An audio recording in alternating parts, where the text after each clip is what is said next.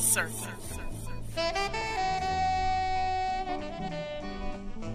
Full circle. Hi, I'm Miss Wanda, and this is Full Circle. Girlfriend, this is a place where you and I can connect. It's a show that embraces a 360 degree look at womanhood. It's our voice, our perspective. It's what we care about, and it's how we feel. Empowerment through conversation is what it is. This is Full Circle. Happy Saturday, family. Welcome to another edition of Full Circle. I'm your host, Miss Wanda, feeling a little more magical today because my vice president looks like me. Yes, I am so super excited to have the first woman vice president. Yes, the first woman of color vice president representing for the African Americans, the Jamaican Americans, and for the East Indian Americans as well. So I'm so happy. I'm not even going to tell y'all how much I boo hooed at the inauguration. I'm just going to keep that to myself. but there's so much to talk about. Let me introduce my guest, Jenee Darden. I've been so excited to have Jenee on the program. Jenee is an award winning author, journalist. She is a public speaker. She is a mental health advocate, and she is a proud Oakland native. She hosts the weekly art segment, Sights and Sounds, and covers East Oakland for KALW, which is the local NPR affiliate. But Jenee has also reported for Marketplace, which is a great show. I'm just a fan of NPR, so that's a whole nother thing. Also for KQED, KPCC, the Los Angeles Times, Ebony Magazine, Huffington Post, Refinery 29, and so many other outlets. So she's very accomplished. She has also written a book, When a Purple Rose Blooms, which is a collection of essays and poetry about her personal journey through black womanhood. And if you haven't picked it up, we're going to talk about the book. She's going to read some stuff from the book, and hopefully you'll pick it up after today. I just want to go ahead and bring her into the conversation so that we can get to chopping it up. So, good morning to you, Miss Jenee Darden. Good morning, Miss Wanda. Good morning, Sacramento and the world. Jenee is coming to us from Oakland right now. Um, again, like I told you, she's a very proud Oakland native and still is in Oakland now. Thank you so much for being here. I'm so glad that you're here joining the program today. I'm happy to be here. Thank you for having me. Let's jump right into it. You're a broadcast journalist. You are on your local NPR station now, right? Um, yes. So I'm KLW. Uh, we're NPR station in the Bay Area. So yes. Okay. So how did you get started into that? I'm gonna weave the book throughout. I know your mom gave you a journal at seven. Was that where you fell in love with writing? Yeah, that's actually where it started. I had always, you know, I loved books. And at that age, I loved books. And so you might remember Waldenbooks when they had the kids mm-hmm. reading club mm-hmm. and he had the card. That was my credit card.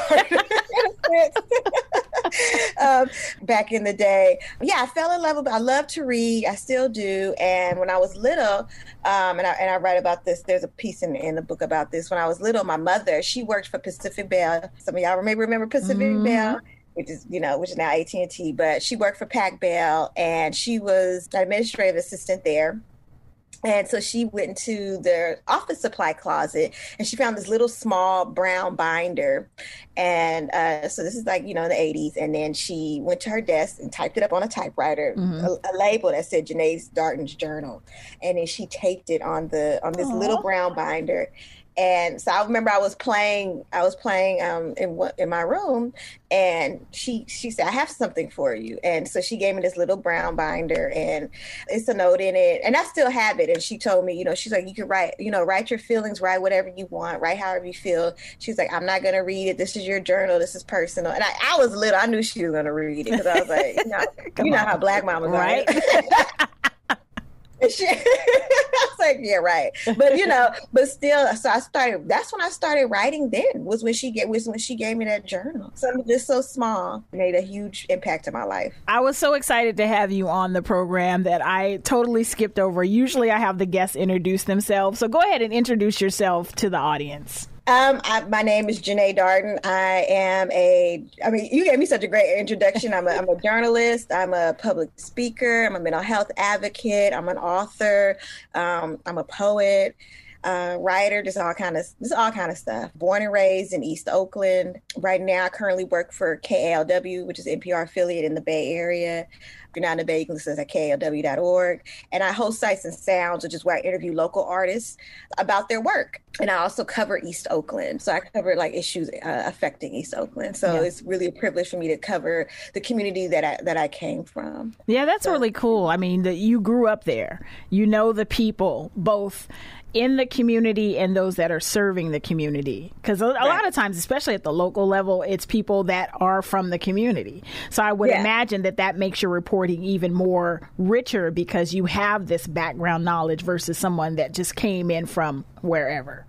Right, right, right. Yeah, and and it does, and especially too, because with you know when you look at communities, um, that you know especially communities of color, um, and how there's sometimes there's distrust of the media, and you know because we've been re- misrepresented in the media mm-hmm. and so the advantage i have is that when i do talk to people in east oakland and i tell them i'm from east oakland mm-hmm. and i grew up in east oakland and um, you know my grandparents live in East lived in East Oakland. You know my mama grew up in East Oakland. Sometimes I got mm-hmm. I got to drop even, even, I got to drop the high schools that my, my, my mom and my aunt went to just so they know I'm legit. I went right? to Catholic school, so you know they kind of look. I was like, well, my mom went to Fremont. They're like, okay, you okay, you okay, you know. And so, and so, and so there's a there's a trust there, mm-hmm. um, and so then they're you know they're more willing to talk to me because they know I'm from the community. You've been in this journalism game for how long? I would say almost 20 years. I would say almost 20 years, yeah. Yeah. How did you get your start? I was so I, I, graduated from UC San Diego, and then actually even before that, I was interning at a magazine while I was at UCSD. Um, I was interning in a, a, like interior design magazine in San Diego. I had knew I always wanted to be in journalism, but mm-hmm. I, I kind of stopped being interested in it after the OJ trial, and I know we'll talk about that later. Um, it's because of the experience my family had with the media. So I was like, I didn't even want to do that. I, I was always on the fence. I was like, I either want to be a therapist or I want to, you know, be a journalist. But I was always, leaning, I think, leaning a little more to journalism. And so then after the trial, I was like, I, you know, I don't really want to be part of um, media. For uh, yeah, I, am also related. I, I, didn't say I'm also um, the oldest daughter of Chris Darden, who prosecuted O.J. Simpson, and so I know we'll talk about that later. Mm-hmm. Um, and so, I, yeah, I, I kind of was on the fence about it, and so I was majoring in ethnic studies at UC San Diego, and we didn't have like a journalism program, but I still kind of have that thirst for it, and so I interned at a magazine. And then I moved back to Oakland for a while. And so I still was kind of like, you know, what do I want to do? I was like, I knew I didn't want to be a therapist because I was a um, peer counselor at UCSD. And I was like, you know, I don't want to do this for the rest of my life. I like, you know, I, you know, and, and, I'm glad I did that. I'm glad I had that experience. I yeah. said, but this is not what I want to do. And I was good at what I did, but I was like, I can't, I can't do this for the rest of my life. and so um, I was, you know, so I just started, I started writing for just small papers, like small, you know, City Flight magazine, which was a small black magazine in in the Bay. I like, I wrote for them a little bit, and um, and then I said, you know, this is what I want to do. And so then I went to journalism school um, and, and, moved back to Southern California. I, went to USC journalism school, and um, and then that's how it started. That's interesting that you said your experience with the media. We will talk about your your history with with your dad in another context, but I didn't think about that. The way that the media pursued, and again, like Jenee said, she's the oldest daughter of Christopher Darden. I didn't even think about that having an impact on you as the child of this man that's in this high profile case and how that spun your view of the media for a while. Yeah, it did. Wow. It did. Yeah, just like the, you know, paparazzi, um, I had my own phone. Me and you about the same. You know, uh-huh. back in the day, you had your own phone, right. you know, in your room. Right. I my own. I was. I, I, grew up as I'm my mother's only child, and I was my father's only child at the time. Yeah, I had my own phone. I had a pager. You know, and I'm like getting contacted by by media. They found my number and they're calling me. You know, wanting to interview me, and I was a teenager. Wow. Um, and just harassing my my grandparents and um, my uh, my uncle, my late uncle at the time, he was struggling with AIDS, and they were harassing him. And so, and while he was in the hospital, you know, just, just but that experience made you feel like, man, this was something I wanted to do, but I don't want to do it like this. Yeah, I said I don't want to do it like this. Yeah. And I and I said I don't want to do this and and I just didn't like I just, you know, just the rumors and the misrepresentation. I mean, you know, and that was the beginning of the 24 hour news cycle. Yeah. And, you know, that, that totally changed media. Totally, yeah. totally changed media. So, yeah, so for, I, I was kind of like, I don't, I don't want to do that anymore. So, how did you like fall back in love with it or just start to tap? I know you said you, you were writing for papers and things like that. So, when the trial happened, were you in college already? I was in were, high school. You were in high school. Okay. So you had that experience. You went to college you tried some other things, but then journalism just kept pulling you back. Yeah. Mm-hmm. It just kept saying, "You know, you want to do this. Come on, come on now." It, I mean, when I was little, I was when I was talking to my mother about this. My grandmother, um, she gave me a, this little recorder, and um, because I asked, yeah, she she asked, I think it was like for Christmas or something. I said, I want, I want a tape recorder. I was a kid. I was like, I want a uh-huh. tape recorder. Uh-huh. And so I had, she gave me this little ta- aqua color tape recorder, and I was going around trying to interview people, you know, in the family. They're like, Why are you recording me? Get away, you know. and um, and so I would interview my stuffed animals, and and I don't, you know, those big pencils you get from Disneyland. Uh-huh. That was my microphone, and I would, and, and I was a kid doing this, yeah. and I, and it, and it just it just dawned on me not too long ago. I said, "Oh, I've been wanting to do radio, yeah. you know, something related to radio." So yeah. I would, I would, I would record my own shows. Yeah. Um, you know, on a tape recorder with stuffed animals, interviewing them. I always wanted to do it. It's so funny that when we have that thing, you can run all day it will always call you back. Yeah. That's how I am with radio. In fact, we have something else in common too. We both have done creative mornings. Um, yes, I watched yes. your creative mornings. I did. I creative, watched yours. you know, so Hamilton. Yes, yes, Hamilton. Yes, I had to watch that on election night too. I mean, on inauguration night, just to feed my soul again. But you know, it's like that thing it, it, when it when it gets a hold of you. And that's why i always try to tell people is like whatever your gift is whatever that thing that is calling you yeah sometimes you have to do like me i always tell people about my story about yeah i had to work for the state because i had a, a child to feed and i had to make money but I still pursued radio with with all the vigor that I w- would have if I were a single person without a child to feed. Um, and it's like sometimes we allow that dream to die because we let other things become our priority. Oh, yeah. And sometimes we dabble into other things because maybe it's like, I really want to do it, but I'm scared. Um, but, you know, you dabbled into stuff, you found that that wasn't for you in journalism. It was in your blood. You were supposed to be here. You know, you were supposed to be doing exactly what you do. And I'm yeah. sure you're so fulfilled because of that. I am, and, and, you know, and it wasn't easy, and especially with the with the economy, mm-hmm. um, because I it was like I, I graduated and then it was, the market crashed. You know, I graduated from journalism school, and a couple years later the market crashed, and so for a long time I was just you know in and out of jobs, mm-hmm. and, and many times I wanted to quit, and my mother just kept telling me she was like, no, she was like, I think you could do this. And I was like, I, I said, I'm about to get a Google job or something. Cause I was just like, I can't keep struggling like this. Yeah. And every time I would say that, I would mean it. Mm-hmm. Like somebody would call me to do a story every time. And I know that was mm-hmm. God. Every mm-hmm. time I was like, I'm done. I, I quit. And then it's like, I get a job interview. And I was like, mm-hmm. I've been having a job interview for months. so, um, yeah, I mean, it's just, you know, it was something I wanted to do. And there's storytellers in my family. My grandfather, one of my grandfathers, he was um, he was a, a, reporter. He was an editor for the newspaper on his on his Navy ship, and and my other grandfather, he was just always a storyteller. So it's just like just being a griot in that respect is it is in my blood. Yeah, yeah, I love that, and I love that. I love to hear that your family because that happens too. A lot of times, it's it really is in your genetics. I see that you know, uh, especially in like teaching and, and education. A, a, lot of people, like my mother, my grandmother, my great, all those people were teachers and stuff like that. So you know, it really is sometimes something that's embedded in us just like trauma is embedded in us from yeah. generations, so are the talents. And sometimes we, I think we forget that. And the yeah. other thing is that,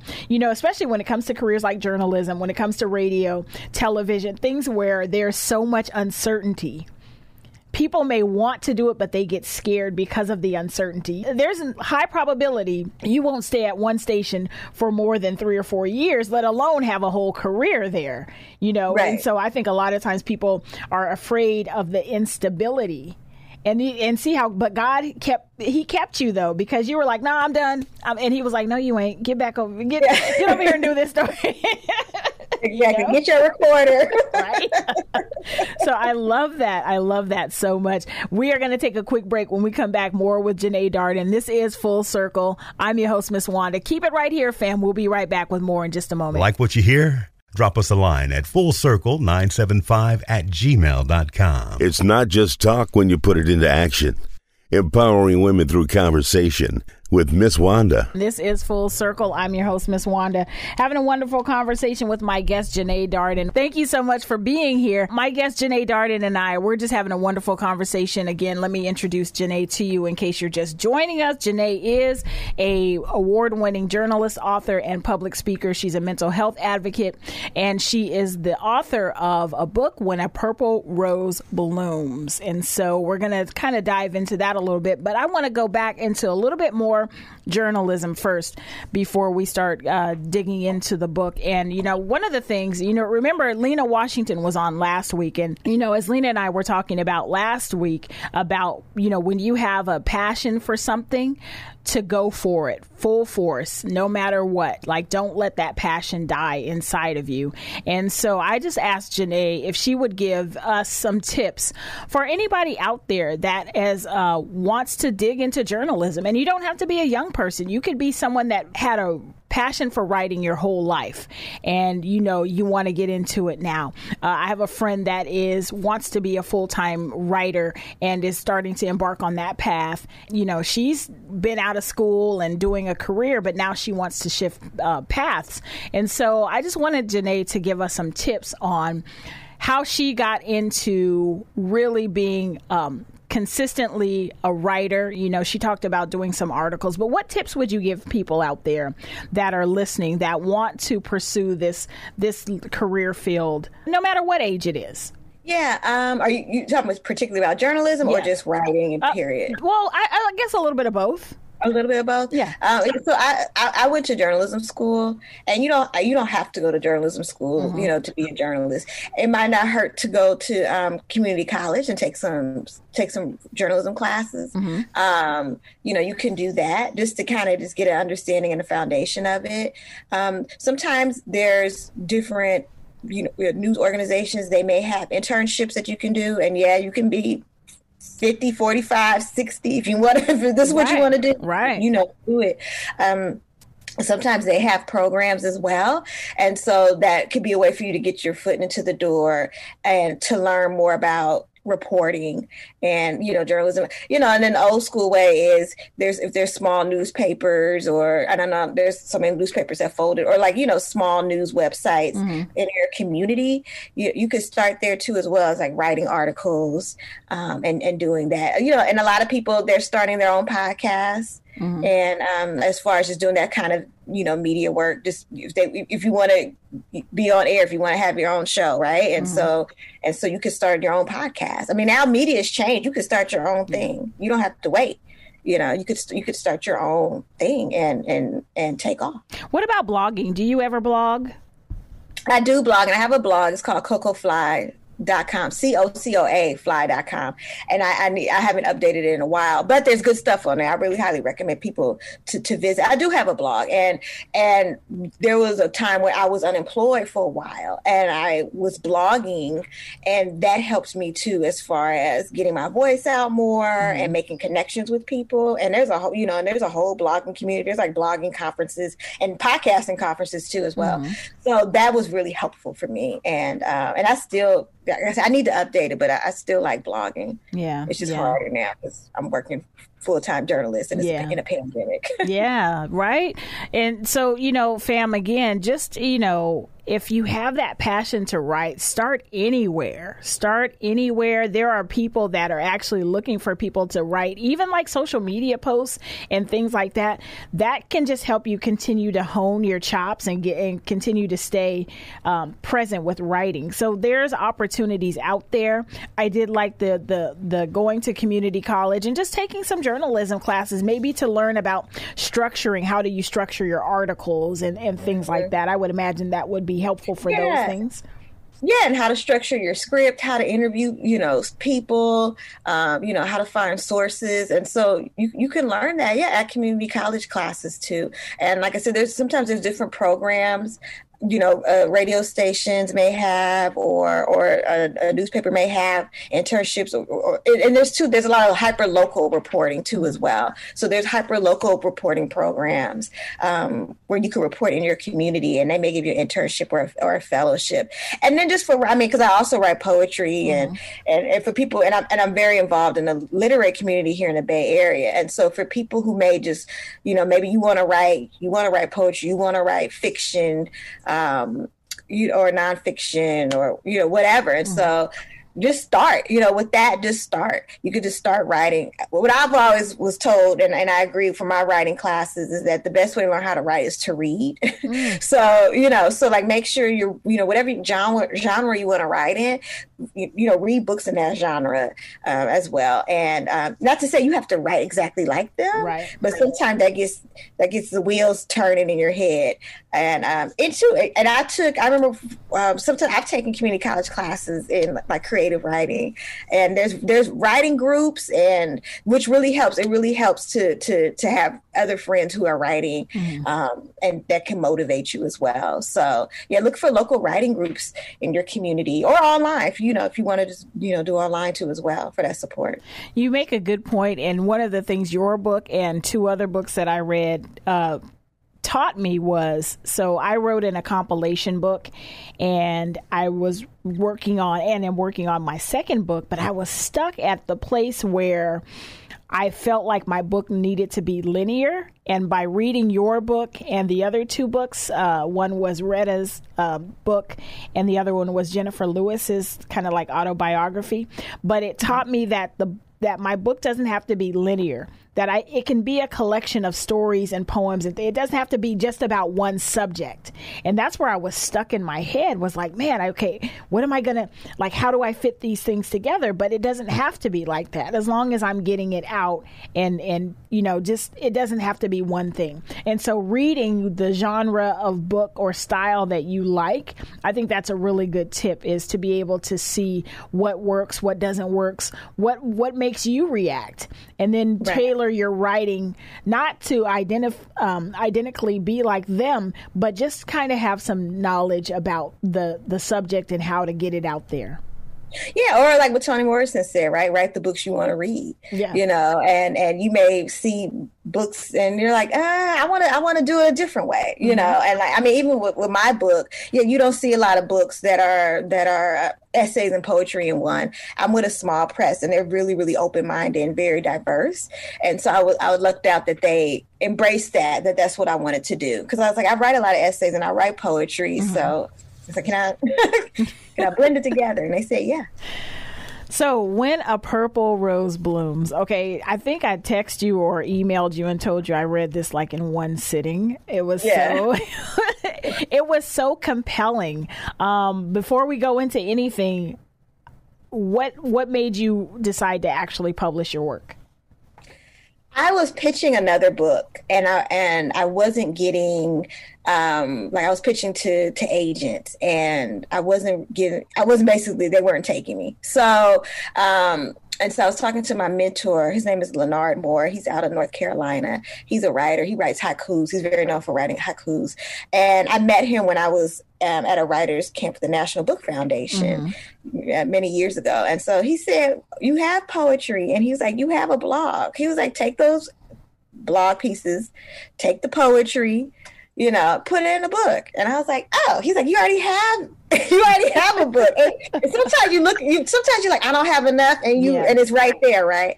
And so, and so that's what I did. And I was like, oh, and I like all this, I had all of this stuff, mm-hmm. like uh, all these pieces. And so yeah, and so I, I, and more, and I have more, and I, but those were the ones that I, I put in a book. So Yes, I'm so glad you did. I, I love this book. It is inspirational and it, it, covers a lot of different topics. If you go to the beginning of the book, um, it kind of breaks it down into your feminine, your mind, your loving. And um, it just, each category really focuses in on like womanhood, like my mm-hmm. feminine. Woman, it's about womanhood and about us finding strength within ourselves. Um, and you also write a lot about Nia Wilson in Yes. here. Um, what's that connection for you and the family? If you don't remember or if you don't recall, Nia Wilson was the young lady that was murdered um, at the on the platform of the BART station um, by uh, just a, a crazy person that murdered her and injured her sister, um, stabbed them both while they were mm-hmm. waiting for the BART in Oakland. What's the connection with Nia? I was just so struck by what happened, and you, you know, I, I she was only eighteen, and yeah, I mean, she, you looked at her, she looked like any one of us, right? Mm-hmm. You know, and I, I, I, I was the eighteen year old girl riding BART with my mm-hmm. friends, you know, or my cousins, and um, it was just so, you know, it was just it was just so brutal and that her life was was taken away like that.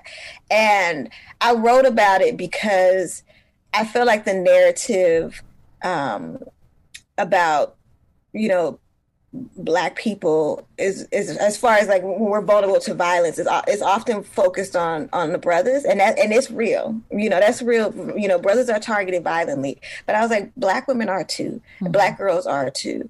And and so and and you know one more proof than that right than what happened to her. And so that's why i wrote about wrote about her. And also too because you know you always hear that uh, you know that was a like if you hear a white woman getting attacked that was a sister she wouldn't she wouldn't Right. put up with that. Right. She- you know she would she wouldn't have had that. She would have kicked her butt. And i'm like we're out here getting killed too and and and beaten up. You know we're vulnerable too um you know that strong black woman stereotype that we're just totally invincible and that's not that's not true you know and so and so that's why i wrote a- a- about Nia Wilson, um, just just because how tragic that was, and, and looking at how Black women are vulnerable right now. You know, we are we are vulnerable um, in this, in this age. You know, especially with the racial tensions. It was a, a Black woman was attacked in L.A. Um, at a Trump at a Trump rally. You know, a couple weeks ago. Um, so Black women are targeted too. Yeah. You know, Yeah, it just it doesn't get a lot of publicity, like you said, um, because they usually target the, or they usually shine a light on uh, our brothers getting murdered, killed either by each other, by police, or whatever. But women are, um, Yeah. you know, not only are we attacked by other races. We're attacked by our own race. We're Oh, killed in a lot of domestic violence incidents, uh, of murders of black women are, or a lot of murders of black women are domestic violence incidents. Um, We're trafficked and we're missing, and no Yeah. one's raising the flag about, hey, this girl is missing or whatever, you know. And so there is that thing of we got to get the word out about our vulnerability, about the fact that, you know, so many people, I hear people say protect the black woman, but are they really protecting the black woman? Right. know. Yeah, and, and, you know, and there's people doing the work. Like you, men- you mentioned trafficking, and a story I'm working on is a woman. Her name is Regina Evans, and she um, is an abolitionist. There are black women that are abolitionists, and not just black women, black people that are abolitionists, and they identify as abolitionists, and they're they're they're working to get. Um, you know, people who have been trafficked, youth off the street. A lot of youth that are being trafficked are black girls. In Oakland, majority mm-hmm. the, of, of those who are being trafficked are, you know, are black girls. Mm-hmm. And so there's people doing the work. I know there's also a Facebook page called Black and Missing, and so they they are, and I follow them. They're always constantly posting about black people who are. You would never think black people go missing watching Right. mainstream news, Right, but right. I follow them and I see it so much. So it's like the mainstream doesn't recognize us, and sometimes even our own black media doesn't recognize just you know what we're going through. I mean, like the like I said, the trafficking in our community that's a crisis. Mm-hmm. That should be like we should be talking about that all the time. I mean, that's a huge crisis. Yeah, yeah, absolutely. Man, how do you, eh, you know, reporting on some of these things? I know you cover like public interest or what do, what do they call it? Like, was it? Human interest stories? A, a human interest, yeah. but do you ever dabble into some other areas of reporting as well? Oh yeah, I mean I do like features and I and I do hard news. I mean I I, I helped cover the elections, um, you know, last year, and then we, we had was 10 people were for mayor a couple years ago. You know, I helped cover that. So I, I, you know, I help cover hard news or I'll look at hard news stories and kind of look at, well, what's another angle to this? Mm-hmm. What are we talking about? You mm-hmm. know, um, like, you know, this story, I mean, this is the story I'm working on human trafficking. Yeah. You know, that's, that's in Oakland. It's, it's, it's unbelievable. I, I, you know, I drove to the neighborhood I grew up in and I'm seeing, and you could tell they're, you could tell they're under 18. Yeah. Um, and you know, that these girls are being forced or coerced into into, into doing that type of labor. You yeah. know, forced into that type of labor. Yeah. Um. So yeah, I do. I do all kind of stories, hard news, interviews. Okay. Yeah. So. All right. All right, mm-hmm. Miss Miss Darden. Let's get into this book because um, again, I just love this book, uh, Purple Rose. When a Purple Rose Blooms, and it is available. Um, and uh, before we get into the book, one more thing about the book. Nomadic Press is a small black uh, press no, it's a it's a small press um, in based in Oakland, but um, J.K. who's who's our publisher, he is awesome, and um, he's published so many people, you know, black folks, like you know, Latinx folks, mm-hmm. queer folks. I mean, just so many people he's given a platform to that sometimes mainstream may not have published. It's elders, mm-hmm. you know, so definitely check out nomadicpress.org. So many, so many wonderful, amazing writers that are part of the press. I'm really proud to be part of them. Yes. Okay, let's dive into the book. It's a collection mm-hmm. of essays and poetry. I wanted to start off in the first section, which is entitled My Feminine. I'm going to go ahead and play this one for you. This is called Joy by Jenee Darden. And this, you can find this on YouTube. If you just search Jenee Darden Live, Joy, then you'll find this one. All right. Joy. When times get tough, I go hard on getting joy. Call the girls to go out, play Janelle Monáe. Electric ladies, cruise to rooftop parties, drink Bacardi, sip on some goose. At the family beach barbecue, kissing the new babies, dancing to 90s hip hop in flip flops. Cupid shuffle, electric slide. See my cousin pull up in his new ride. Give him the Wakanda salute. Check out the friend he brought. Ooh, he's really cute. Touch up my Fenty gloss, sashay in my African skirt. Flash a bright smile. I'm ready to flirt. Blue skies, golden sand, sun rays glowing on my skin. Thanking God for the melanin. Nappy hair, I care for it. Loving me in braids, weave, and afro. Gotta carry the self love everywhere I go. Mm-hmm. Essence Fest to Paris, Comic Con to Johannesburg. Saturday nights on the Vegas Strip to Sunday mornings learning the word. After service, I visit Grandma Jean for girl talk and her spicy collard greens. She slices soft, warm cornbread with a crispy bottom crust, loved baked in an iron cast skillet. I don't take these moments for granted. Living with attitude and gratitude, I'm queening. Only caring about what I think I'm queening. Living my best life despite the strife, I'm queening. Accepting I stand out in the crowd while keeping my mama proud. I'm queening. Not gonna let this world keep me down. I'm queening. I'm queening. I'm queening. So that was Joy, read by uh, Jenee Darden. Again, you can find that on YouTube. Uh, if you search Jenee Darden Live, Joy. That is one of the poems from her book, When a Purple Rose Blooms. And so this is a collection of essays and stories. And how did you feel, speaking of vulnerability, how did you feel about releasing some of this material to the world? yes, I did feel a little vulnerable. Uh-huh. Uh, and, you know, I said, well, I'm going to release what I'm comfortable releasing. Uh-huh. And so, yeah, no, because you put yourself out there. And I've had a number of people that I've known for years, and they say, you know, I've, I've learned more about you reading your book. yeah, because you lay it all out. You talk about relationships, you talk a lot about your family. It sounds like your family is really close. Yeah, I love my family. Yeah, and they they've been, you know, so inspirational to me and supportive and I've learned so much from them and yeah, and they've been very influential. Okay, yeah. So I, I, that was joy. Tell me the the the the thing behind joy, the catalyst for the poem joy.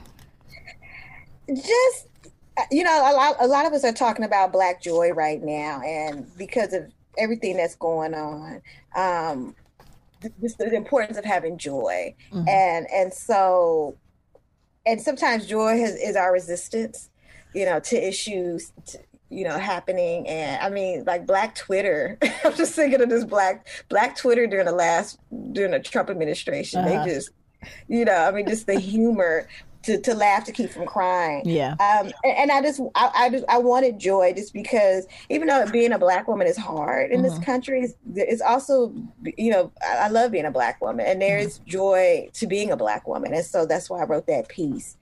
Um, and and Nia, you know Nia Wilson, she she was a fun. I could tell she was a fun young woman, right? Mm-hmm. So it's just like just even writing about that, you know, honoring her and joy and, and just being this young, this young woman, young girl who's out living her life. So, so I wanted to put that in there too as well. You know, this joy, this poem, Joy, really does signify black womanhood. It, it I mean, it re, it ranges the gamut from um, when you talk about Cupid Shuffle, Electric Slide, seeing my cousin pull up in his new ride. That just brings me so so good memories, you know, right? Or we talking about Essence Fest to Paris, Comic Con to Johannesburg, Saturday nights on the Vegas Strip to Sunday morning learning the word. Like that is just, I mean, just reading this poem, it really is the epitome of black women womanhood to me, and it also yeah. does really give me joy because it takes me back to look, drink Bacardi, sip on some goose. Yeah, okay, we we're not gonna go there, but you know.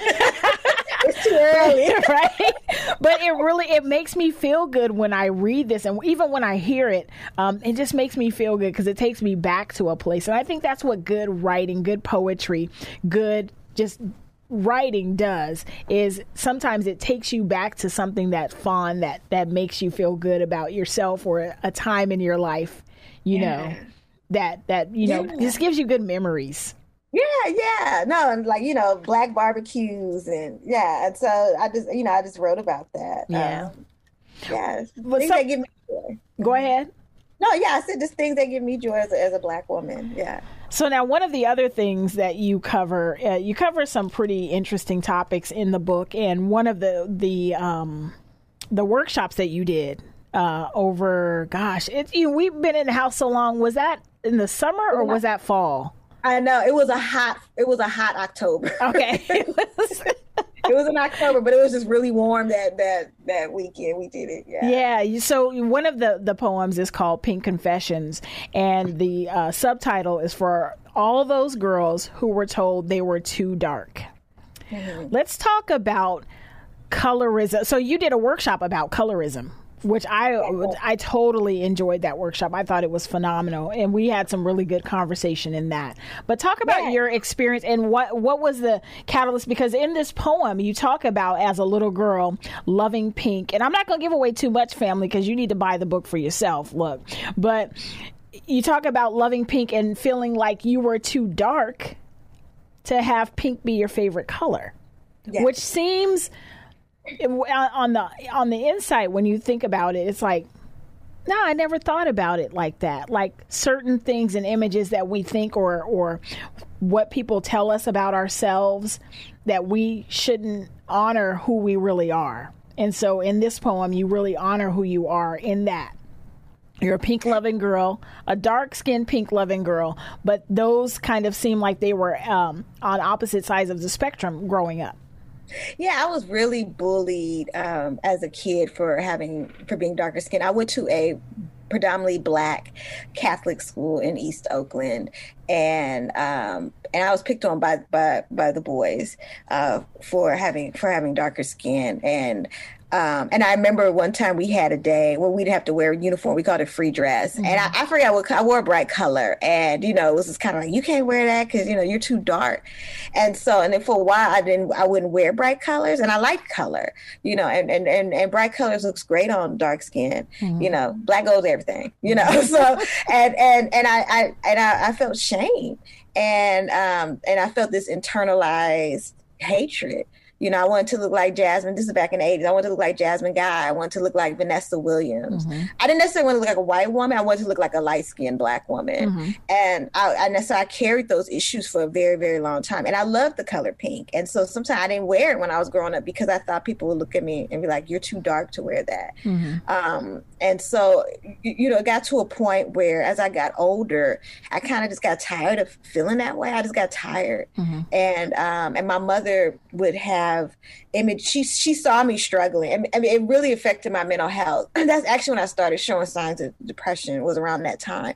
And so, my mother would try and get you know pictures of like african models and you know black female celebrities that are you know darky hue and and to show me that i'm beautiful and to tell me i'm beautiful and um you know to try and challenge that narrative that we see in the mainstream that only light is beautiful. And light skinned black women are beautiful mm-hmm. you know and so are dark skinned black women so are you know medium skinned black women black women with albinism you know whatever like you know we're we're beautiful no matter what color in the brown and black rainbow you know right. we're in. And so um and so yeah so that's where that piece came from just me wrestling you know with that and and wrestling with colorism I love that you your mom uh kind of sensed that thing. She noticed oh, yeah. something and that she acted on that. And you mentioned that this was kind of the first signs where you started to exhibit um, signs of depression. So when we come back from the break, I want to talk about your mental health advocacy and what your journey has been with dealing with and speaking about because you do a lot of speaking about mental health as well. And so mm-hmm. when we come back from the break, I do want to talk about that because I think that is you know, we can't have enough conversations about mental health in the black community. We just can't because there's always someone that's that's struggling in silence. Yeah. And, and I, I just want to get the word out about that. So when we come back from the break, we're going to talk about that more with my guest, Jenee Darden. When we come back after the break, this is Full Circle. I'm your host, Miss Wanda. We'll be right back after this. She's empowering women through conversation. She's Miss Wanda, and this is Full Circle we are back. Thank you so much for staying with the program. This is Full Circle. I am your host, Miss Wanda, having a wonderful conversation with my guest, Jenee Darden. She is an author, she is a journalist, and she is just so much more. Just, uh, you know, she's just an awesome person. I'm so glad that we're having this conversation that she's joining us today. Um, before we went to break, we had talked a little bit about her poem. We, are going to go into the mental health space and we will in just a moment, but I want to go back to a comment that I received. A friend to the show, Gloria Bailey Ray. What's up, Lady G? Thank you so much for tuning in and always listening and always giving us great feedback. But I wanted to, um, I was read this comment to Jenee and we wanted to just have a little bit of a conversation about it. So uh, Miss Miss Gloria says that the hate that our people give is real. She said light skinned girls had it hard as well. We are light, bright, and damn near white. You've heard that's that saying for, for years. She said we got it from blacks on all levels as well as whites. She said I grew up hating being tall, light skinned, long hair, and hazel eyes. Not that now that was a recipe for me getting jumped on and beat up all the time. So even our, our light skinned sisters, oh, you know, still went through hell as well. Oh yeah, no colorism. Uh, colorism, you know, light skinned women or and men experience colorism too within the community. I mean, you know, we see jokes on that right. about that on TV shows, and um, yeah, I've heard stories. You know, fortune like Gloria's where um, light skinned women have been attacked. Mm-hmm. Um, you know, or so you hear people say, you know, you know, uh, dark skinned men are more masculine than light skinned men, or right. they're strong. I mean, those kind of things. I mean, that, that is colorism. So yeah, definitely colorism in, impacts people who are on the lighter end of the spectrum. Did Did you, um, you know, you did that workshop that was so beautiful, and one of the things that you taught us, or one of the things you mentioned, was just really embracing who we are. You also shared a little bit of your story, like you said, you went to a uh, Catholic school growing up what was that experience? Uh, you know, you felt there was something that had to make you feel that you couldn't wear that color. We going back to the poem, or to yeah, to the poem. Um, what was those? What were those experiences growing up that that reinforced the fact that I'm I don't want to say different because I'm dark, but you know what I mean? That that made that distinction. Um, you know, for I was nerdy. I'm still a nerd. I'm proud of it. Um, so there was, you know, so there was that that just being targeted because I was a nerd. I was like one of the smartest people in my class, and um, I remember one time oh, there was a boy in the class, and there was we were looking. We were it was our science class, and we were looking at birds, and so there was a crow in the the book, and so they compared me to the crow and was like, she's the color of a crow. Or if there was tar, you know, in a science class, we talked about tar. Remember one time, and they were like, oh, that looks like Jenee. Um, and I, one one memory that really sticks out is I remember the teacher had walked out the classroom, and I was standing at the chalkboard or near the chalkboard, and it was a bully, and he pushed me against the chalkboard and was like, "See, we can't see her now," you know. And these were other black boys doing this, hmm. right? Mm. So it's like, where did they learn that from? Right. Um, you know, to that because of my skin complexion, I'm not beautiful um, or or worthy, and so. Um, yeah, so that's where the that experience came from. You know, and that's you know, you make a great point too that a lot of time the colorism comes from within. You know, we know oh, that we're going to get it from the outside, but when it comes from within, it seems like it stings even more because it's like yeah. you should at least understand part of my, you know, my pain. No matter how dark or light my skin is, we're all still black, and we all should be uh, rallying around each other instead of dividing. You know, right. because of the way we look you right, know right it's, it's so inter- you know we've internalized it right people have internalized it internalized yeah. hate so that you know that's what it is um, and I just had to, you know, learn that and just say, okay, this. And my mother taught me that too as well. And um, and I really moved past it once I went to college. Well, it was two things. Um, I went to charm school, and uh, my instructor, her name was Sabrina Samuel, and um, she's in she's in Georgia now, and um, she has a company called the Beckman Company. People that may be hearing this uh, living in Oakland um, may remember her, and so she ran a charm school, finishing school for girls, and so definitely she helped me she, and she didn't know I was going through colorism issues, but her she really taught us to love ourselves on the inside. And mm. so she was a fair skinned black woman, and so I learned, you know, more about loving myself and and my complexion from her. You know, so mm. even that, like, yeah, you know, we can work together no matter what shade, right? And so she inspired me, a tall, kind of like your friend Gloria, tall, light skinned black woman. You inspired me even more to love myself. My mother, you know, inspired me to love myself. And then when I went to college and I met other girls who, you know, who looked like me and, and were nerdy like me, and I, you know, I saw reflections of myself. Mm-hmm. And so that totally changed too as well. Yeah, yeah. Yeah, for me as well. So yeah, it's it's something that we still again these conversations that we don't have that we need to have because we need to find out the root of why you think the way you think. You know, right. not saying it's right or wrong, but maybe there's something in there that is you know, because I grew up with this thing or whatever. So we need to keep having these conversations. And I hope that you do more. You know, if you do another workshop on colorism, I definitely want to make sure to let the family, the full circle audience know because that workshop was really good. And oh, so, and, and that's conversation that we need to have. Uh, I want to pivot over to what you started to talk about your mental health journey, and you said that at that time um, of, of whatever age you were uh, when you were thinking of yourself in the pink poem in the I don't want to say it wrong. Hold on. Pink confessions. Yes, pink confessions. I, um, what? How old were you? Because that you said that's when you started to exhibit signs of depression. I was. It started. So the bullying started in sixth grade, and then one thing I've noticed learning more about my mental health is change is hard for me. And so after I finished eighth grade, I went to high school. And my first year of high school was hard because mm-hmm. um, it was a new environment. It was high school. I was a freshman. And, and I was still carrying that weight from the bullying and not loving myself. Mm-hmm. And so that's when the depression hit. You know, that's like I tried to run away from home. Uh, and I just, I, I, just, I hated, I hated when I looked in the mirror. I hated myself. I just mm-hmm. hated myself. Mm-hmm. Um, and so, you know, that's when my mother was like, okay. And my mother, you know, she was giving me images to look at to uplift me, you know, being darker skinned, but it, we, we, she said, okay, something deeper than this. Yeah. I tried to run away from home. Yeah. And um, and so that's when she took me to a, a child therapist who was a black woman um, who helped me a lot. Yeah. But that's what that was my first break as far as with depression. Yeah. Was, was then, yeah. So you you speak a lot about it, and you're an advocate for mental health. Um, talk talk about what you do in that space.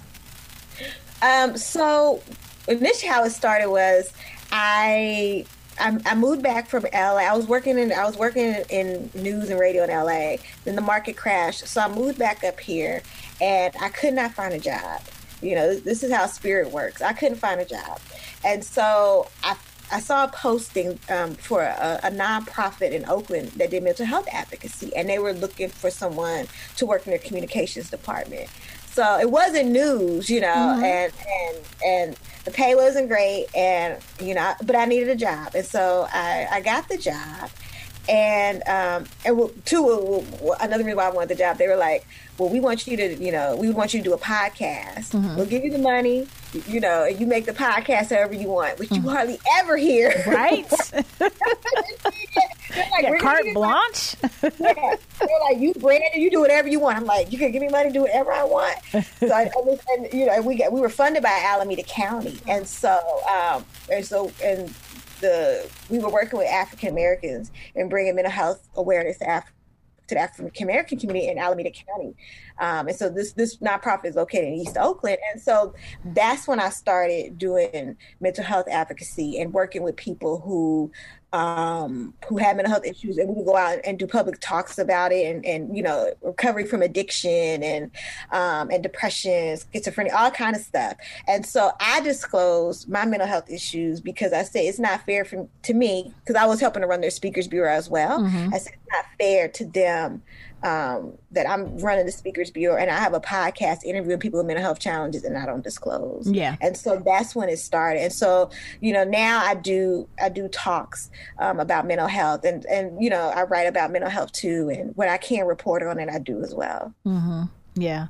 I, I, so now I want to kind of circle back around. So your mom took you to a therapist, which was groundbreaking for your mom back in those days, um, mm-hmm. um, to take their child to a therapist. Yeah. I think just and when I say groundbreaking, I just a lot of people didn't I mean a lot of adults didn't go to therapy, let yeah, alone take their child. Yeah, yeah. This was in the '90s, and so, and I didn't even know too. Um, my grandmother, she she would go to a therapist, mm-hmm. and so she believed in therapy, and I, I didn't know she, she had been a therapist before. Mm-hmm. Um, and so, yeah, my mom my mom took me to to a, a therapist at Kaiser in Oakland. Did um, did depression run through your family?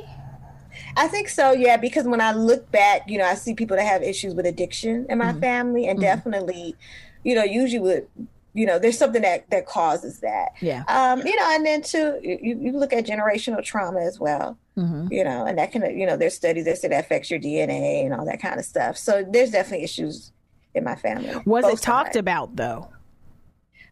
No. I mean like you you know you, we talked about people maybe that was having addiction or having behaviors but right. it wasn't it wasn't mental health. Yeah. you know i think right we're really i feel like as african americans we're really it's more now we have we have more language now about mental health mm-hmm. um, to me now than definitely back then. Yeah, definitely back then. Yeah. yeah. And so, and then the other thing I wanted to circle back around is, is so what? So you had gone, been going to a therapist as a child. You get into middle school. Your father is involved in the trial of the century, and you, there's this total swarm on your family by the media how did that impact, or did it impact your mental health at all? Yeah, so I was in high school when uh, the OJ trial happened, um, and yeah, it did. It, it, affected my mental health in the sense that kind of anxiety, being anxious, you know, because I couldn't. Um, you know, my, my mom, my father lived in LA, my mother lived up here, so I was in Oakland and so just making sure you know i still had some normalcy i could still have activities and you know mm-hmm. but just you know, making sure I'm being careful and something. Initially, like my mom kind of didn't want me to go out, and I was just like, yeah. you know, I was like, I was like, I can't go out, you know, because yeah. she was scared, and I was like, you know, I need to live my life. You know, I'm not being prosecuted. Right. You know, I was like, let me live my life. Um, so, so just that, just always kind of making sure you watch your back, and so, and so, I think that creates some anxiety. But the the mental health with the OJ trial um, for me, what I tell people, the trial for me started after the, the, the, real trial.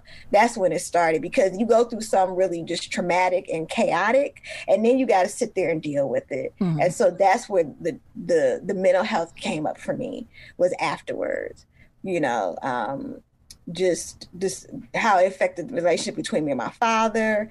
Um, and, you know, trust issues with people sure. and like not even want to tell people because, you know, there were people that hated him and, you know, yeah. that wanted to kill him. And so, like, I always had to be careful and st- I still am when I tell people. Yeah.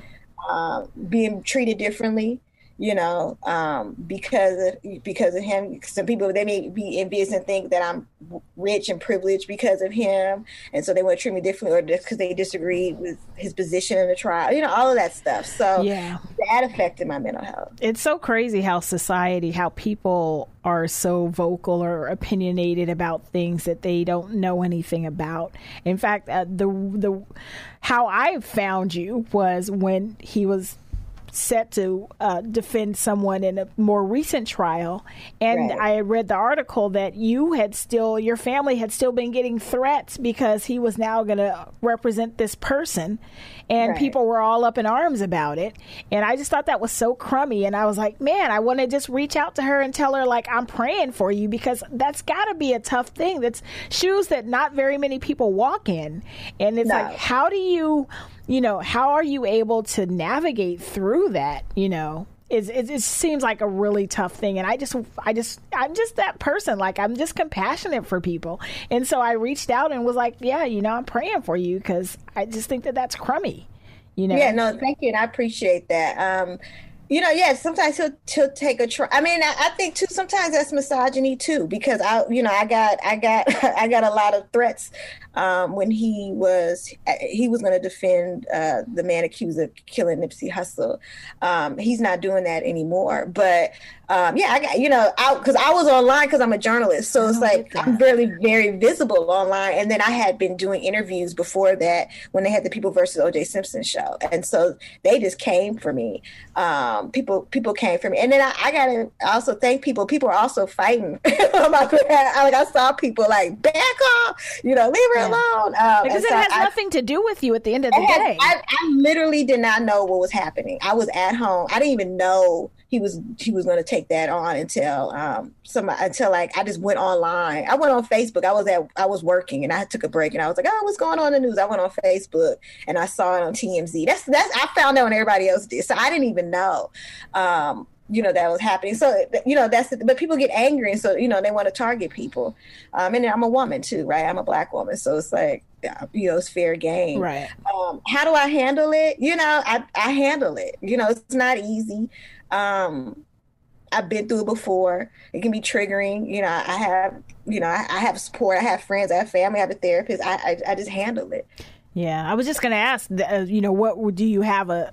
I'm sure you have a support system around you um, of friends and family, and like you said, your therapist that can really help you because, um, again, it's it's not sh- it's not shoes that very many people have walked in, and while we think, just like kind of what you talked about earlier, like we with the Nia Wilson thing, is like while we think we know how we would react, until we're in that position, yeah. we don't know.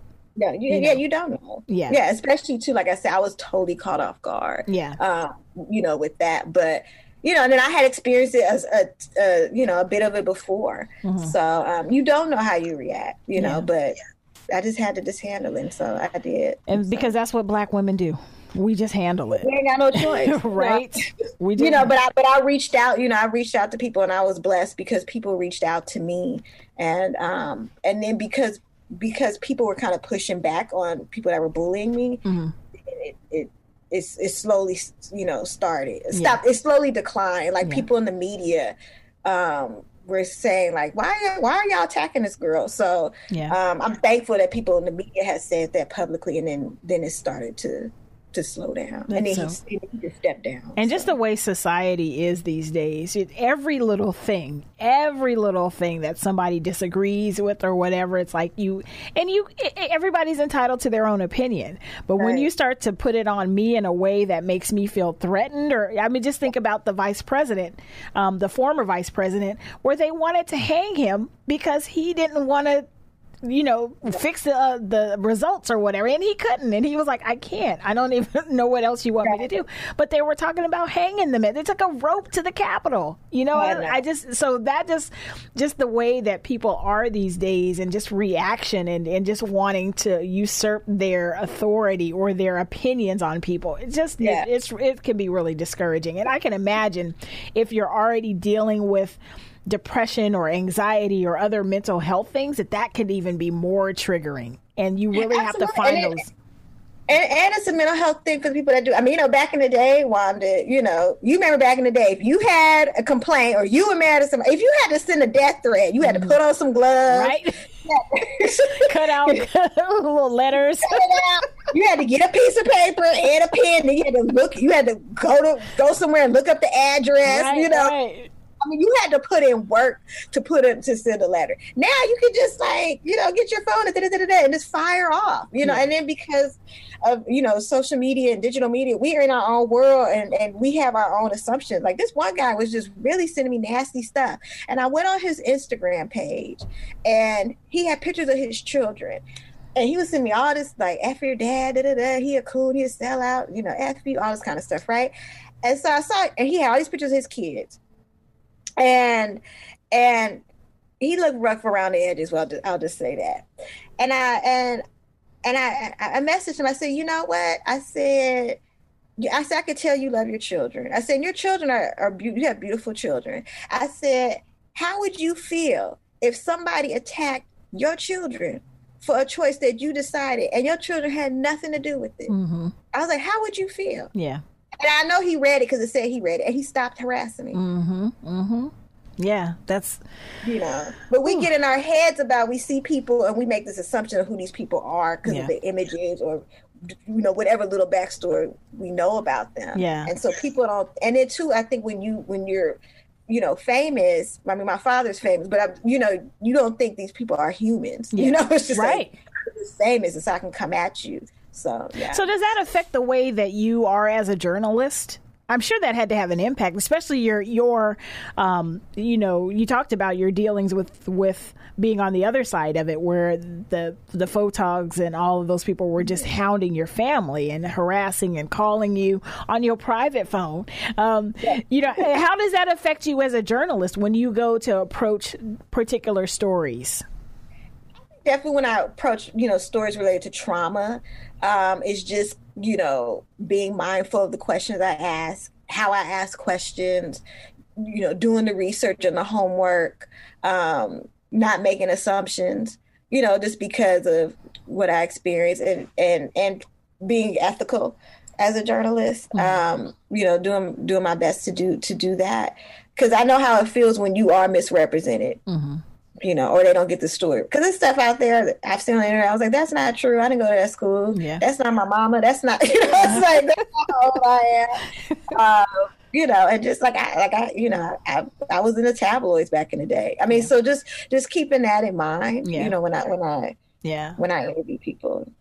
I'm glad that you are so open about talking about your mental health. I was looking at your creative mornings talk and, and you were very open about, you know, going to see a therapist and giving people tips about what kind of therapist to look for. Can you Yeah. talk a little bit about that? Because I thought that was really dope. Some of the stuff that you said, and I just want to hear you your your point on that.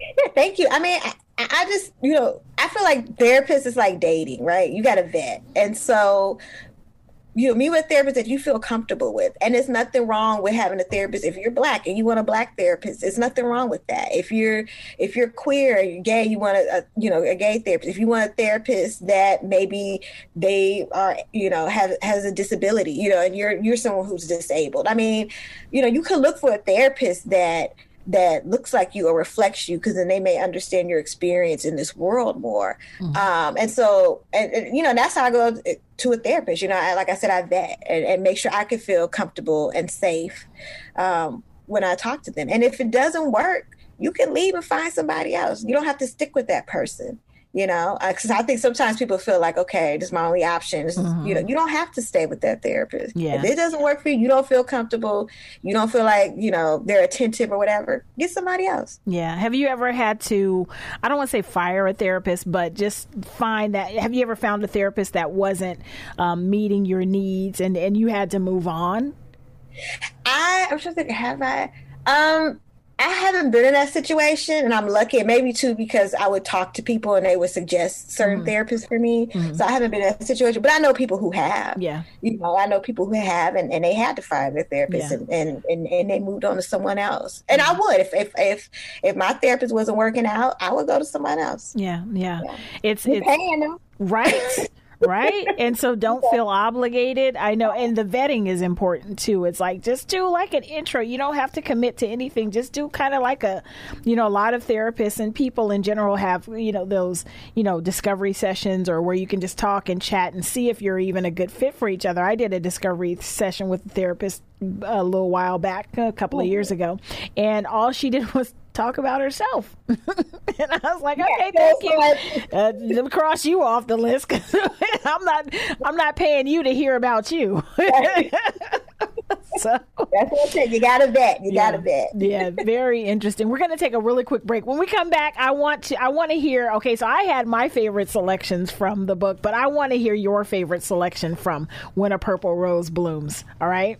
So when we come back, we're going to take a really quick break. When we come back, uh, we're going to hear that from Jenee. Again, if you're just joining us, this is Full Circle. I'm your host, Miss Wanda, having a wonderful conversation with my guest, Jenee Darden. Um, she is the author of When a Purple Rose Blooms, and we're going to hear a selection from that when we come back. This is Full Circle. We'll be right back. Like and share our Facebook page at Full Circle 97.5. And we're back with Miss Wanda, life coach, motivational speaker, and friend of sisters everywhere. This is Full Circle. We are back. Thank you so much for staying with the program. This is Full Circle. I am your host, Miss Wanda, having a wonderful conversation with my guest, Jenee Darden, um, author of an amazing collection of essays and poetry. It's called When a Purple Rose Blooms. If you haven't gotten it, Jenee's going to tell you now how you can get it. How can we get the book, Jenee? So you can get it by going to nomadicpress.org. Um, you can also get it, I think there's a few copies left on Amazon. You can get it there too. You can also contact your bookstore, um, your local bookstore, if you want to support your local bookstore and, and, and ask them to order it too as well. So those are a few places you can get it. But yes, nomadicpress.org and contact your bookstore, Amazon. Yes, I I just love this book. It's it, I read it a couple of times when I need some inspiration. Like again, mm-hmm. it's about it just how would you describe it if you if you were say hey i'm jenee darden author of this book how would you describe this book what's your elevator pitch for your book i know i'm like it's about everything it, it, it's you know, it's and it's funny. A lot of people have said what you said. It's like it's inspirational, and sometimes they say they open to it, and there's a poem that speaks to them at that moment when they need it.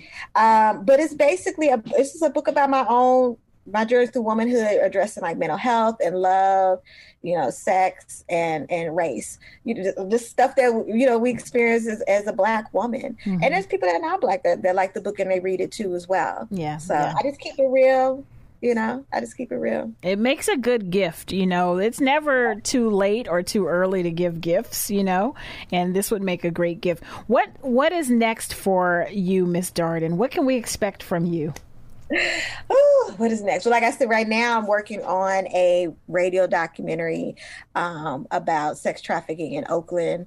Um, so that hopefully that'll be coming out um, in February. I also have a I have a video documentary you can watch called "Where Is East Oakland," and that's you can watch that on YouTube because people always want to know where does East Oakland start and end, and that's been like such a debate for years. I love that piece, by the way. yeah, and it talks about culture too, and just uh-huh. the history of the of the area of East Oakland, and so. um yeah, you can so you can check that out as well. And then Cocoa Fly is my is my blog, cocoafly.com, C O C O A fly.com. And so you can you can go on uh, my blog and just read some really great pieces, inspirational pieces. Look at you know videos that I've done. Also, too, there's something I've hosted that you may want to look on YouTube called "Let Her Tell It," mm. which is really, really uh, it's with with uh, with a group of other Black women and. Um, we talk about I, I say let her tell it because it's like giving black women a voice to say girl tell it speak on it tell it mm-hmm. tell us mm-hmm. how you feeling and so we've we've been we've been doing that for a couple of years now and so if you go on um, i think the san francisco public library's youtube channel then you can check it out there and, and, and listen to some great poetry prose from me and, and from other from other black women but it's called let her tell it so those are just some of the things that i have. And i'm always doing public speaking and and youth too. Youth like i've, I've done when a purple rose blooms to high school students so young people like it too as well. Yeah. Um, yeah what so, what is the the thing you're looking forward to most when covid is over? Oh my goodness. Um traveling, you know, not wearing a mask. Yeah. And wearing lipstick out public. I mean, but just to like just to not wear a mask. Yeah. You know, and just, you know, getting with friends I haven't seen and hugs. I miss hugs. I mm-hmm. miss hugs mm-hmm. a lot. So I'm single and so I'm, I'm, you know, sheltering in place solo. So I miss I miss hugs. So I'll I'll look forward to that. Man, Tell me about it. I am in that same situation, and I tell people all the time, like my walls don't talk back enough for me. You know? No, they. and actually, I did a I did a story on a woman in Sacramento, uh-huh. um, and the story was about not you know being being single and sexually frustrated during uh-huh. the pandemic. Oh wow! So if you all go to kalw.org, you can listen to that. And, and so the the woman I interviewed, she's actually in Sacramento. Oh, okay. That's that sounds like an interesting piece. K A L W is your channel. Yeah, dot org. So okay. you can go online and, and, and, look at that. But yeah, but follow me anywhere on Cocoa Fly, C O C O A Fly on Instagram, Twitter, uh, Facebook and go to my website. Before we go into the book, I got to shout out a few things um, because I, I have family a family member and friends that are Sigma Gamma Rho. So oh, yes, so so I had to make sure um, that Auntie Joan, that was for Auntie Joan and my, and my one of my former coworkers, Erica, that were Sigma Gamma Rho. So I got to shout that out. Um, but also how, and, and, also that you are a big, would you, what do you call it? Is it a sci-fi? You said you were a nerd earlier. Oh yeah, I love like yeah, I'm into like sci-fi, fantasy, and superheroes. And, uh, yeah, I'm, that's one thing I'm looking forward to is going back to like comic book conventions and dressing up. Uh-huh. so, oh, you do the whole thing. you know, I started getting into that right before um, the pandemic hit. That's why I said you gotta live your dreams, right? Because I said in 2020, I said, you know, I'm about to just really get a lot of just costumes and just really go full throttle and cosplay. and then the pandemic hit, so. so yeah, you're gonna see me. Yeah, you're not gonna know it's me, but I'm gonna be having a good time. Dressed up like somebody, Harley Quinn or something. I love it. I love it. And one more thing: how proud is the city of Oakland of a native being vice president? Are you are you oh. planning on doing any stories on that? Is your station? You know, I, I, actually I um I am, and I actually um I went when she was running for president. I covered that, mm-hmm. and so um, and when she had her big rally in downtown Oakland, I uh, I covered that. And so, you know, it's funny. I was just, I was thinking about that just the other day, and I said she born in Oakland, you know, grew up in Berkeley, and I know she lived in Oakland too, where she was working um, as an attorney, and it's just amazing, you know, that. She, the first woman to be vice president. Um, you know, first as a woman of color, mm-hmm. um, and then too, like she came from the town. Right. I was like, amazing. You know, I, I never would have thought. You know, I never would have thought that. You know, the first woman. And I think you know people were thinking it'd be probably be Hillary Clinton or someone. Right. But I was like, she came from the town. Mm-hmm. You know, and so yeah, people from Oakland brag. You know, they, people from Oakland bragging. They're like, you talking about us because the crime is. But we got a vice president. you know? we got the female vice president. Right? Yes. vice president color. Yeah. Uh, so yes, you know, it's really, really amazing. You know, it's, it's really, really amazing. So um, yeah, and you know, and as a journalist, you know, I cover politics and everything, but you know, I will, you know, I can't help but celebrate too the fact that you know we made that milestone and and hope you know hopefully open the door for other women. Yeah, yeah. You know, get a woman president, you know, future women VPs. So yeah, a woman from the town and a HBCU grad because I know HBCU yeah. grads that are like, yes, okay, yeah, yeah. Oh, yeah y'all was counting us out. oh yeah, absolutely. You know how you know. Shout out to Howard. I mean, mm-hmm. yeah, and we've seen HBCU grads really you know, do a lot of work as far as with the past elections. So, um, and I had the I had the honor. One of the best moments of my life. I mean, I went to UC San Diego, but one of the best moments of my life was I did an exchange program at Spelman. Hmm. That was one of the best moments of my life. And so, and so, I know the power and the influence. Um, of, of HBCU. So yeah, I'm not surprised that she went to Howard. Yeah. so, yeah. yeah. Yeah. So dope. All right, ma'am. I want to hear what your favorite piece is from the book. Okay. You know, it's, it's, it's like saying to pick your favorite child. Well, yeah, right? Which one would you like to share with us in this moment? I'll read You Can't Stop Me from Soaring. That's one of my that's one of my favorites in the book. You can't stop me from soaring. In the beginning, I was a small flower pot filled with rich soil, fertile with possibility. You nurtured me. You, my gardeners of life, dropped seeds of knowledge and women's empowerment, seeds of courage and self love, seeds of spirit, strong seeds in a sexist, racist world that couldn't stop this black girl. And over time, my petals bloomed larger than palm leaves, then into wings. Can you believe it? Wings. My flower pot couldn't hold me. I was ready to fly, shine, and just as I was about to take flight, life slammed me down. I reached out my hand, praying you were around. Instead, you were behind me, turning the blades in my back. My soul bled every second, but I can't go back in time to what I thought you were, we were, all lies. I mourned my past life as you kept turning the knife. You rained down on me your fears and envy. You called my wisdom foolish. You called my confidence weak, my blackness oversensitive. How dare I try for the sky when you really wanted me down deep in your barrel of regret for bad choices made and unfulfilled dreams? But as Maya Angelou said, my description cannot fit your tongue, for I have a certain way of being in this world. See, you forgot you dealing with an unstoppable girl, a woman on fire, a phoenix. Now, my name ain't Jean Grey, but me, Jenee, I'm just as powerful. I can't be contained. Your life's swords won't stop me from soaring, from praying, from healing. Your life's swords won't stop me from soaring ever. Move out of the way. There's my sky. Oh, yes. That is so powerful. So, so powerful, family. Again, that was from When a Purple Rose Blooms, the book that is authored by Miss Jenee Darden, my guest today. That is a powerful piece right there. I love that. Again, it's like the poetry just speaks to who we are as black women. Mm-hmm. And it's so yeah. amazing. Yeah, and just people trying to tell you no, and and people that you thought supported you didn't. Um, and you know some of that's from my experience with people after the OJ trial, but um, yeah, and just like you can't let people stop you, and you know, and you got to go for what you want, and you know your happiness. Yeah, absolutely. And your, and your peace.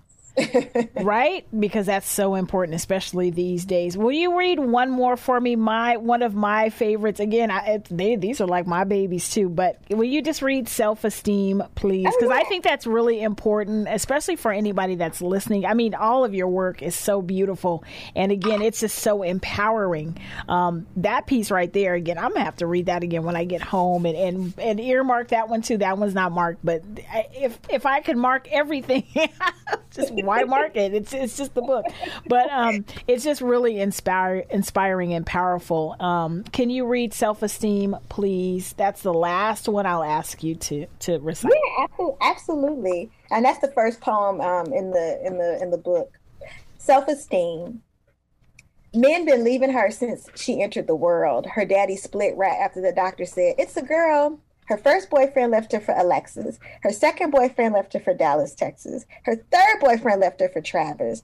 Her fiance left her for the bottle and the nice girl on 85th with the blonde weave. All she knew about men were they lie, they lead, and their hearts had a short attention span for her love. What's wrong with me? She cried to her friends. What's wrong with me? Girl, they say, you just need some self esteem. Huh? Self esteem? Where do you get that? She asked. Is it something you buy off the rack? Do they sell it at Big Lots next to discounted baby fat? Hmm, self esteem. Does it come in a lotion bottle or a jar like beauty cream? Has Oprah given away her favorite things? Can I get it at the Slauson Swap Meet or Durant Square? Is it easy to put on like a clip in my hair? Wait, hold up, hold up. Do it come with my Obamacare? Do I eat it? Do I wear it? Do I hang it on the wall? Is it available year round? Winter, spring, summer, fall? Is it free? Do I have to pay? Don't play. Does it fall from the sky or grow from the ground? Maybe mine is in some lost and found. Is it something I can hold? Will it make me feel good? Do they make it for rich girls and us girls in the hood? Is there a commercial for it? A jingle, a song? Can I order it from Amazon? Get some self esteem. You make it seem easy, she said to her friends. You make it sound like it's the answer without a doubt. But how is self esteem the key in a world that constantly tries to lock Black women out? Now, this is where the poem ends because when looking for self esteem, where does one begin? Oh, I just love it. I love it. We can just talk and, and, and I can hear you read all day. This is so amazing. That one is that's so powerful because it really speaks to the fact that even though things have happened around someone, that they still it's it's all about that internal loving yourself yeah, no matter yeah. what. Yeah, and it's not always a simple answer. Yeah, and a simple way to do that. Yeah. Yeah. Oh, this is such good conversation. I'm so happy that you are here today, Jenee. Um, just a wonderful person uh, in this book. I'm telling you, when a purple rose blooms, I will again post uh, the the book and the link to Nomadic Press on the Full Circle page. But family, if you can pick it up, pick it up. It is inspiring, amazing. It'll make a perfect gift, especially for a young lady. I think that would be a yeah. really good gift for a young lady to read and really start to to embody that self esteem, that self worth, to appreciate the color of her skin, to really know that even when you go through situations and circumstances, that you can make it out on the other side.